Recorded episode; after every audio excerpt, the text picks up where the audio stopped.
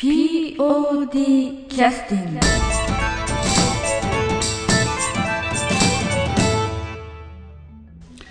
はい、えー、それでは POD キャスティングを始めさせていただきます。今日はあのー山本光秀君に来てもらってます。よろしくお願いします、よろしくお願いします。以前山本君に出ていただいたのはかなり前ですけど覚えてますかね？覚えてないですね。う、んわかりました。は はいじゃああの覚えてないということなので、はい。えー一番記憶の新しいところからお話をお聞きしたいと思いますけれども、えー直前に、えーまあ直前と言いましても、えー2月ですけれども、ええ。ー劇団 POD の特別公演をさせていただいたんですけれども、えー創作劇「越中国主大友のやかもち」という公演ですけどこちらの公演で山本君は、えーいい役やってたんですよね。確か。い、なんでそんな ぼかして言うんですか？あのおやかもちの弟で文餅をやらせてもらいました、はい。その文持ち役というのは、えーその物語の軸になる、えーまあ、役割を果たされてたような役ですけど。そうですね、ええ死んだことで、うん。あのお兄ちゃんを寝込ますぐらいの、いい弟でなければならないということなので、えーちょっとプレッシャーもありましたが、はい。えあの時に、はい。えっ、と、えーそのなななんていう役でしたっけ？ー文餅です。文持文持という人が、えーまあ、や大友のやかもちの弟でその弟が、えー途中でまあ亡くなって大友のやかもちがちょっと落胆をするんだけれどもその後になんかそれの生まれ変わりっぽいようなものが出てきたんですよね。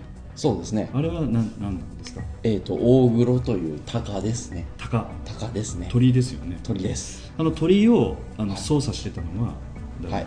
私です、はい。あれはあの、えっと、鳥というのは、えー芝居の中で鳥を出そうと思って生きた鷹を持ってくるとあの好きなように動いていただけないのでお、えー東舞台総合研究所の方で作成された鷹が、えー目の前にあってその目の前のある鷹を要するに自分で操作をして動くようにしてたということですか、そうですね、はいあのあれ最初からああいうふうに作るの決まってたの？えーっと演出の南本さんからは、ええ。もうそのように東さんに言ってたらしいんですけど要するにああいう鷹を作ってその鷹を動かしてくれみたいな、はい。うん。でもその時反対してたんじゃないですか？そんなうまくいくわけないよとか言って。どうなの？正直なとこ。あのあ東さんの作ってくれた鷹がうん。思いのほかうん。見事だったので、頑張らねばと奮起しました。ろっていうことは、はい。あの出来が悪ければ奮起しなかったということです。えーっとそういう聞き方は意地悪だと思います。です。はい。でも相当なんかあの話によるとえあの要するに鷹を作って動かすっていうことでうまくいくのかみたいな話は実際あったわけですよね、そうですね。不安ではありましたね、はい、確かに、うん、はい。でその鷹を動かすっていうのは実際どんなふうに動かすんですか？えーっと、まあ、実際の大きさぐらいの高になるわけですよね。そうですね。本体に対して、あのちょっと黒く塗った棒がついてましてそれがあの棒がつい本体を支えるはいはいはい。あの羽を羽の先に、うん。あの黒い竹の棒がついててそいつをということは、動かして羽を動かすという、えー、鷹の,、まあ、あの作ったものがあると、はい。その鷹で作ったものに、えーちょっと太めの鷹自体を支えるようなあの大太いものがついてて、えーそね。れに対してあとは羽が左右についてるということですか、はい、はいはいはいはい。そういうようなだ3本使ったってことですか？はい、はい、3本使ってました、あのその3本使ってて何をこううまく動かすのを気を使ってらっしゃったわけですか？えーっとなんて言ったらいいんですかね、だからととにかく生き物なので、うん。あのじっとしてるってことはずっとじっとしてるってことはまずないので、うん。ちょっとあの息遣い的な、うん。なんか生きてる感を少しでも出せればいいかなとは思って精一杯やってみたんですが、うん。はい、どんなもんだったのかは。実際のあの鷹がこう出てくる時ってのは腕に止まってた形で出てくるんでしたっけ？そうですね。腕に止まって出てくる場面と一番最初に出てきたえーと一番最初に出てきたのは、うん。えー腕に止まってて出てきました、うん。え鷹匠と言われる人がそうですね。あの要するに鷹をこう腕にこうつけてはい。でそれに乗っけてこれがあのこれこれですよ。この鷹こそうですね。領領民さんが、ええ。あの納めに、ええ。えー、献上しに来た。であの時にあの少しお客さんからちょっと笑いが出たりしてたんですけど、えあのなんていうか、えーっと笑いは出たんだけどなんていうか非常になんかこういい雰囲気の反応だったような気がするんですけど要するにまあちょっとチャッチーかなと一瞬思ったんだけどそうじゃないなみたいなそういう雰囲気を感じたんですけどね、あーまあそ本当にそうならなら私は嬉しいのですけれども、はい、実際そういうのえ。なんか反応としてはなんか分かったところはありました？割と本当にセリフがある役よりもどちらかというとそっちの方が結構緊張してた部分があったんでえーうん。うん。そこはちょっとはっきり覚えてないはっきり覚えてない。ですねあそう。えうん。実際にあの舞台であの動かしてたシーンというのは、まあ、いくつかあるんですけど実際に飛んだりとか止まったりとか、い、あのいろいろねしてましたよね、ーそうですね、うんあの中であの実際にあのかなり練習されたんですか？それともそんなにも練習してないんですか？自分の大体やり方でああのまあまあそんな感じかなっていう演出の OK が出たって感じですか？そうですね。それもなんですけどなんかやっぱりその作ったらものの癖とか何でもあるんで、その癖をつかむためには練習は結構しましたね。それは自分で練習をしたっていう、自分で何かあこういうふうに動かした方がいいかなとあ思って。の東さんが持ってきて、うん。練習場に持ってきてくれた時にはあのとりあえずいじって、うん。あのどういうふうに動かしたら、うん。一番羽の動かしがいいかどこの持ち手を持てばこう動かしやすいか、えー役者の動きに合わせやすいかとかなるほど。ちょっと考えて。なるほど。それはな具体的にこういうふうにやってくれとかっていう指示というのはあったんですか？やる中でもうちょっとちゃんともうちょっと羽ばたいてくれとか細かいそういった指示そうですね。初めはちょっと言われたような覚えはあるんですけど後からはもうずっとあの任せてもらったみたいな。任せてもらったというか私のこうならいいんじゃないかっていうのをやりながら試行錯誤して、えなるほーど。どんなもんですか？言うてその度に聞いていいんじゃない？あのーということは悪くはなかったってことですよ？ね演出からは一応大,、大丈夫みたいなことはうん。言われてたので、ええなるほど。はい、あの要するに誰もやったことがないいあのなんていうか芝居というか形なので正解はないというかその到達点も何もない中でやってやってらっしゃったのであのその辺どういう折り合いを結果的につけたのかなっていうのがちょっと分からなかったんで聞いてみたんですよ。あの普通だったらあの演出の人の思いがあってその思いに基づいてやってるっていう感じなのかあの山本君である程度こう自分で作ったものが演出のその考えにそこそこ近かったっていう感じなんですかねだからそういう感じなんでしょうかね。いやーそこまで深く突き詰めて南本さんには質問し質問というかそういうふうには聞いてないんですけども、まあ、東さんが作ってくれた分の、うん。あの大黒うん。に対してこうオペレーターとしてうんうんあまりがっかりな仕事はできないなとは思って、うん。あの真摯にあの努めたつもりなんですが。なるほど。はい、わかりました、はいであの、えっと、前回の公演というのは越中国衆大友のやかもちということで、はい。あのこの件についてはあの全然振り返りも何も全くしてないんですけど山本君にとってはどういう公演だったんですか、まあ、徐々にちょっと前回の公演もお聞きしたいなと思ってたんですけど、そうですね。どういう公演だったか、うん。結構いろんな特殊なこう POD にとっては公演だったんだけど山本君にとってはあんまりそういうのは関係なくてどっちかというといつもやってる劇と同じ中の一つだったぐらいの感じだったのか。いや違いましたね、うんうんやっぱあの途中までちょっと、えーこのお芝居を作るまあ、役者としても出てるんですけどスタッフとしてもちょっとお仕事をいただいてまして、はいあの照明の方のプランニングええ等々をちょっとお手伝いしたり、うん。あの本番の仕込みのちょっうん。といろいろをやったりしてたんで、そこであのうまく役に入れるかっていうのがちょっと不安だったところも要するにスタッフのえー業務スタッフからが多かったんで。役者にスイッチするのができるのかなと思って不安があったんですけど、あそうか。え今までスタッフ業務ってそこまで重くなかった。スタッフはスタッフだった。役者は役者だったみたいなそんな感じだったってこーそうですね、まあ、前回と前々回はちょっとあの、あの解決サンタマルの方うん。もちょっと、あのスタッフ本番の仕込みのスタッフとか、え照明の方とかを携わったんで、そこも難しかったんですけどね、まあ、2, 2回目でしたけどやっぱり自信がうん。なかったですね。切り替えっていうのは、うん。あのなんていうか経験したらできるようになるのかあるいは性格そういうふうに多少練習しとかないとダメなものなのか性格的なものであのある程度そういうものはふっとこうできるようなタイプの人がいらっしゃるということなのか宮本君から見てどうなんですかそういう切り替えっていうのは。えー実際どうなんですかね。なんかやってる人に聞いてみたいんですけど。自分としては難しい、ちょっと、いつまでたまあ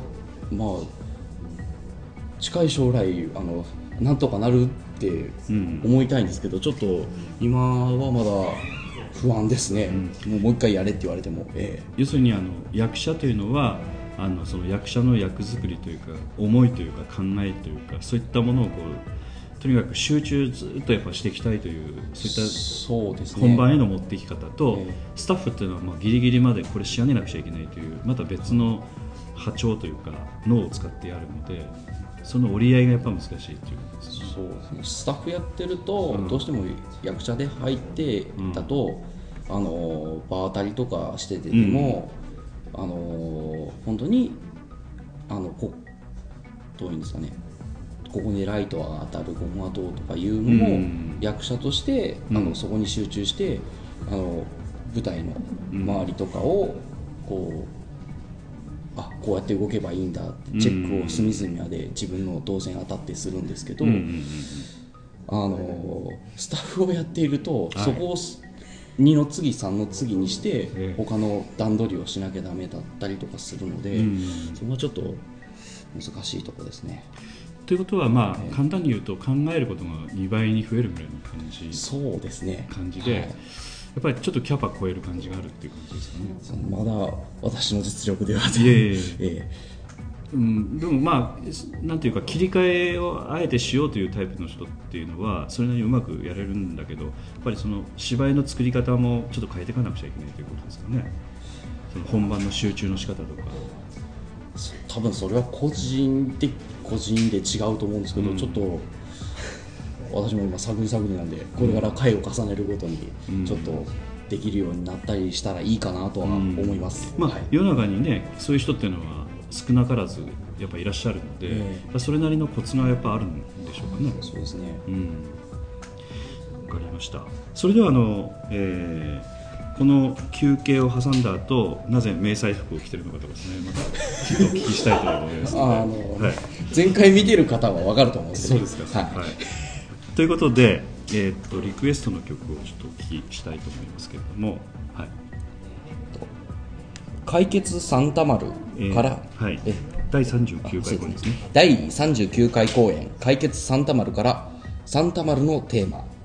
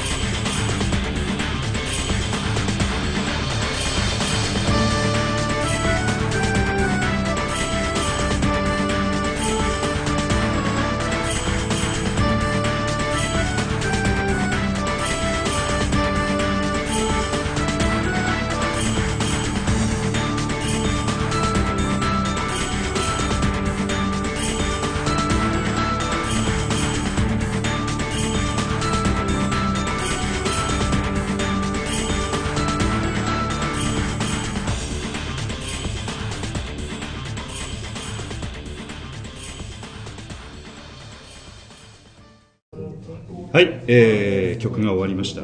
あのこの「解決サンタマル」っていうのは第39回公演ですけども、え1年以上前1年以上ぐらい前かな？7月、そうですね。えーこれはちょっと間違ってますけど7月ぐらいに公演があったのでそろそろ1年経とうとしてますけどこの時もスタッフとそうですね。役者をやってたはいんですよね。はいはいその時はどんどういう役なんですか？えー、この時には、えー牛尾之助という役をやっていました。ははい。はい、いえー、と解決サンタマルに出てくるお姫様を守るそのなんていうか、えーまあ侍大将みたいなそういう役割ですかね。そうですね。渚姫を守る護衛の武士ですね。まあ、黒澤明監督の「隠し砦の三悪人」の中の、えー、三船敏郎さんが演じてらっしゃった役みたいな感じですかね。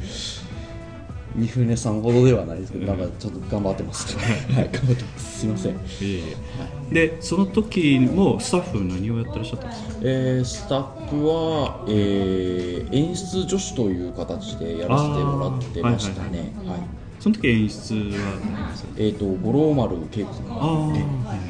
じゃあえっ、とまあ POD の場合は演出とかスタッフとかについてはその公演公演でそのこう一緒にこう携わってらっしゃる方々のそのなんていうかいろんなその実力というかあの力の状況にもよっていろんな形でスタッフワークがやるなんか役割が変わってくるんですけどその時演出が五郎丸恵子ちゃんという人だったのでちょっと演出初めてだったのでということもあって演出のその補佐的な仕事というのはかなり幅が広かったんじゃないかと思うどどんなうことを具体的にやっねてたんですかどんなことをえ割そうですね。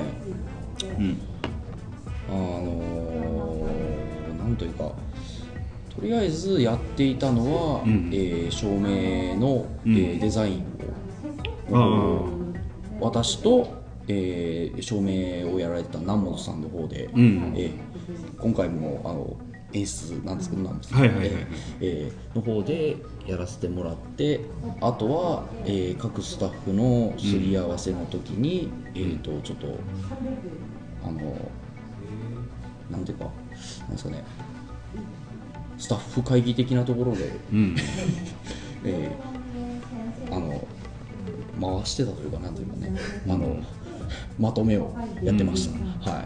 それはあの要するに、えー、五郎丸恵子さんちゃんが、まあ照明のプランということに関して自分であまりプランニングとあまりされてなかったのでそれに対して、まあ、ほぼプランニングを作るという形で動かしてたという感じですかね、そうなりますね、事実はいはい、うん、それを南本さんと一緒にやってた、はい。その時にいろいろなんか学んだことって何かあるんですか？そうですね。私もやることは分かってたんですけどこれ、結構あの前回よりも前々回のこの解決サンタマルの方が大変だったのは、えーはい。マイマイクを使っているということと、マイク。えああマイクを使っているということとそれとはい。単純に、あの演出というか、まあ、芝居的にこういろいろあの照明の切り替えが多いお芝居だったので、うん。そこをちょっと細かく考えるのがちょっと大変でしたね。マイク使ってるのと照明となんか違う別々のことですよね、別々のことですね。うん、マイクっていうのは具体的にどういう場面で何のために使ってたんですか？そうね。マイクは主に歌が入っていたので、はい。歌をちょっと聞かせたいということで、はいはい、えー実際に生で歌ってもらっててそうですね。とい。ことよはい。で踊りもその時に一緒にやったりとかしてたわけですよね、はいはいでその時に、えー歌う人の生声ではちょっと弱いかなということで、えーワイヤレスのマイクを仕込んで、はい。そのワイヤレスのマイクを通して、えー実際に大きく流れる音と一緒にその人の声も出すと。そうですね。ということで、ええ。それ何箇所ぐらいあったんですか？何箇所でしたかね？ちょっと多めでちょっとちょっとあの記憶が、うん。あれなんですけど、えー。5つぐらいはありましたか？そうですね。5, 5箇所ぐらいはありましたね、うん。はいということでそのマイクっていうのをあの5つも6つも7つもおそらくなかったのでそうですね。でふ2人一緒に歌う場面とかもあったりしてます。はいはい。ということは必要なマイクの数っていうのは限られているのでそれ付け声付け替えてもらったりとか、はい。そういうことで段取りが必要だったという。そうですね。段取りも必要だったんですけど、うん。これはなんかあの裏方的なことになるんですけど、うん。ハウリングを起こさないように、はいはい。ええそれのチェックもしなきゃダメなのと、ハウリングというのは、えーいわゆるヒーンとか言ってそうです。音が回るというやつですね、で実際に舞台の方ではスピーカーからあの役者が音楽が聞こえやすいようにモニタースピーカーというのがあってそれが横でこう音が鳴ってるのでその音をマイクが拾ってしまって音が回る可能性が出てくるで調整が結構ね。そうですね。でしかも出てくる、まあ、袖から出てくるところが割と、あのそのあのモニターのあの、スピーカーから近いところから出てきていたので、うん。ちょっとそこもいろいろ心配というか調整が難しいところだったと、うん。えー思いますね。なるほど。はい。それプラス照明の切り替えが多かったそうですね、うん。えまあえー、と要するに歌の場面では歌の場面の時に切り替わったり当然それは変わるし当然場面もいっぱい家の場面であったり学校の場面であったり外の場面であったり、あるいは何かそのタイムスリップしてきてこうどうのこうのっていうとか変わるし、ね。アクションの場面も変わるしということで袋から出てくる場面がちょっと演出を、うん。ちょっと特殊なやつをやってましたね、うん。はい。どどんなことやってたんですかえっと横からあの要するに袋の中からサンタの袋の中からなんか出てくるわけです人が出てきたり。下手からスモークマシーンでちょっと溜めたスモークをもくもくと、あ貯めてたんですかえちょっと溜めてそれは何か袋の中に入れてたりしてたのそうですね。なんどういう貯め方してたんですか？なんというかちょっと蓋をしてというか。ああスモークマシーン、はい、でそれであの外してその蓋を外して黙々とあの 扇風機で。ああ、あやっぱ貯めとくとそれなりに密度の濃い煙ができて。そうですね。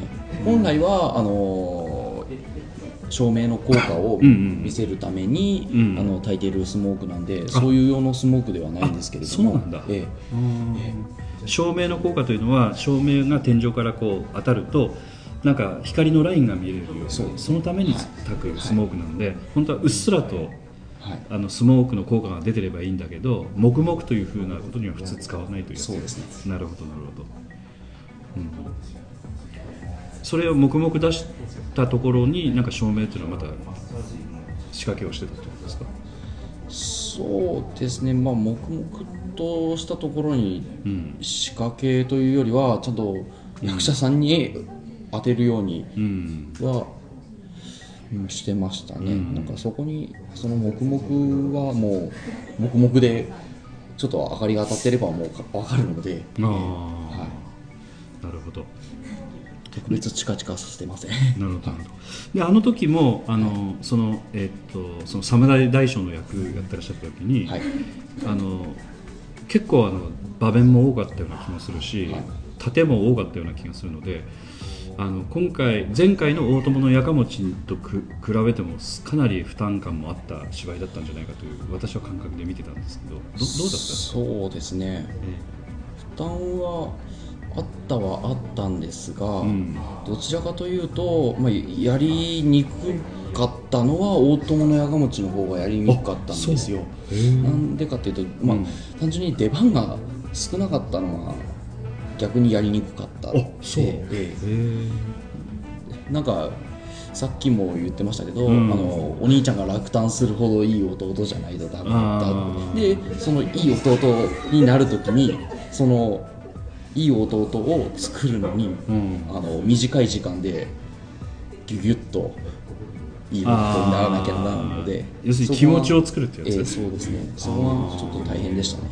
なるほど、はい要するに暇な時間があるとまた余計なスタッフのこと考えたりとかそういうそういうことがあったりとか。本番の時はでも本番はさすがにそれはないですけど、ええはいでもまああのここの前あの劇団スバルのはい。あのニジさんと話をしてた時に、はい。本当になんか出番が少ない役っていうのはそれはそれでき難しいっていう話をしてたんですけどそれとやっぱよく似てますからね。なんかこう待ち時間の使い方が難しいみたいな要するに本番のその入ってこういきなりドーンと行く場面だったらもう勢いでいけるんだけど。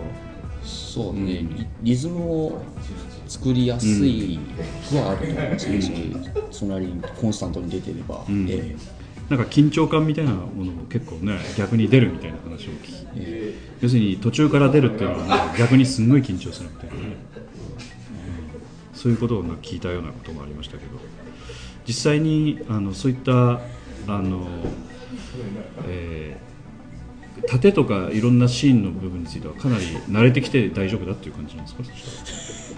そこまではないですか？慣れたらダメだとや思ってやってます。要するにそういうふうなそのなんていうか、えー難しさみたいなものはある程度あの認識してなんか全体的に見える形で作れるっていう感じですかね要するに慣れるっていうのは油断するっていうことではなくて、はい。要するに全体的なものを見ながらあの、はい。こう練習ができるみたいな立場に立つとやりやすい面もあると思うんですよね、うん、そうそういう意味での慣れですよね。要するに油断する慣れで。はなくて、どうですかね、うん。言うても私はあの今いただいている盾のこのものを、うん。あのやってるだけなので、うん。自分で作ることはない今までないので、ん。そこはちょっとまだまだとは思うんですけどね。勉強したいと思ってます、うん。でな何が何が聞きたいかというと、はいはい。あの要するにあの要するに盾みたいなものについてはある程度その慣れてきていわゆるその全体像が見えてきて練習もするんだけれども、その練習のしてそのなんていうか出来上がりのグレードっていうのは徐々に上がってきてるぐらいあの少し見えてきてるところがあるのかずっと底辺にいて全然そういうことがわからない感じなのか少しはなんかいろいろこう縦の部分っていうのは出来の予習ある種見えてきてらっしゃるとかそういう意味での慣れっていうのはあるのかなと思って。ああそうですね、ありますね、うん。ありますね。たただやっていたらやっていたらなんか自分の癖とかも見えてきてそれあー。を直さなきゃなっていうところも見えてきますね、はい例えばどんな癖があるの、えそれ聞きますか、うん、ちょっと聞いてみたいあのいらんところで首が動くとか。あ例えばなんどうどうどういやもうううまく言えないんですけど、うん。なんか振った時になんか一緒に動いちゃうみたいなあー。えそれはねビデオで後で客観的に見てもやっぱあこれ気になるなみたいな感じがする自分で。ビビデオよりもつけてもらってる時とかあ自分でわかる？いや私がわかんない。あ相方。うん。サンタマルの時はもう、あの中島さんがうん。い一緒にこうやってたんで、そその時に指摘はされましたね、うん。はいでも自分で客観的にどう動いていくかわかんないと難しいんじゃないですか？そうですね、ビデオを見てうん。そこは保管してます、はい。やっぱそれは分かる自分で？あもうやってる時にいもういいか悪いかですか？うん。ある程度は分かりますけどやっぱり抜ける部分はあるんで、あビデオは。要するに意識しないとやっぱり分からないところもある意識はしてるんですけどどっかこぼしてるんですよね、はえということはずっと意識はできてないということということになるってことですかね、えそういうことになるんですかね。要するに隙がないっていうんじゃなくてやっぱそこの部分がちょっと一瞬隙が出た時にちょっと癖が出ちゃうとか、ええそういうことそういうことですね、はい。そっか。で役にでわざとそういう癖をつける時もあるのでえそういう時は意識的に、まあ、あのそういうことがこう客観的にできるようになればそういうこともできる逆になってくるかもしれないよね、えそうそうですね、うん、わざとその役のその癖をつけるっていうんですかね、うん。まあ、前回のそのサンタブラの盾とか見てる時にはだいぶなんていうか慣れてる感じがしたので、うん、だから悪い意味じゃなくてね、はうん、ああやっぱちょっとあの伸びてきてたんだなっていうのが分かるような感じありがとうございます。いえいえとんでもないです、はい、で今回はあの、えー、と今度の7 7月の公演ですよね、はい。で7月の公演に向けて今もうあと2か月ぐらいなんですけど、はい。実際今度の公演というのはどんな公演なんですか、どんな公演？うん、あの今まで例えば時代劇だったり「サンタマル」みたいにちょっとアクションがとか歌とかある芝居だったりはい。あのするんだけど今回の特徴っていうのはなんか山本君なりに言うと。そうですね、なんでしょうね。割とうん。今までよりは落ち着いてるとは思いますね。なんかまあ盾はないですし間違いないので。要するにそういうあの落ち着いた芝居っていうことですか？そうですね。うんそういうのはあのお落ち着いた芝居の面白さっていうのはどこに出てくるんでしょうかね。難しいこと聞きますね。えそう。どこを見どころにしてもらいたいのかなというところですよね。そううん。やっぱり役者の個性とかうんだったり、テンポであったりとか、うん。あのちょっとうーんなんですかね、まあ、一番は、あの皆さんの頑張りがね、うん。見えればうん一番いいと思うんですけどね、お客様はあの POD の人が頑張ってるかどうかもわからないし、うん。まあ、パワー見に来てらっしゃる方がほとんどだと思うんですけどそういう人たちが、まあ、そういうその芝居を見て何が見どころに感じていただけるかなとそういうのを目指してる感じですかね。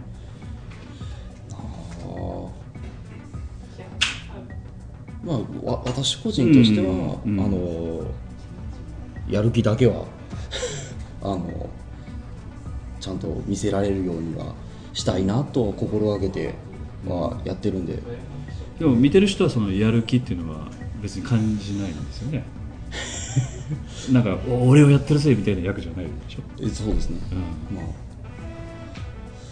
なんて言ったらいいんですかね。ね熱というかテンションというかは伝わればいいかなとは思ってますね、だから役的にはテンション高い役ってこと？ねそしたら。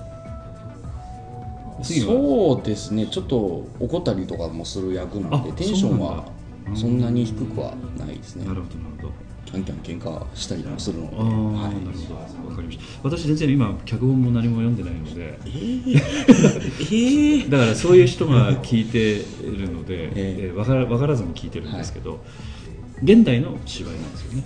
そうですね、うん。大劇ですね。はい、わかりました。あのおいおいとまたねこのポッドキャストで、えーいろいろ説明は、えーさせていただきたいと思いますけど、今日は現代劇だということだけは分かったということでよろしいですかね。はいはい題名は何ていう題名ですか？見果ての夢です見果ての夢。はい、はい、わかりました。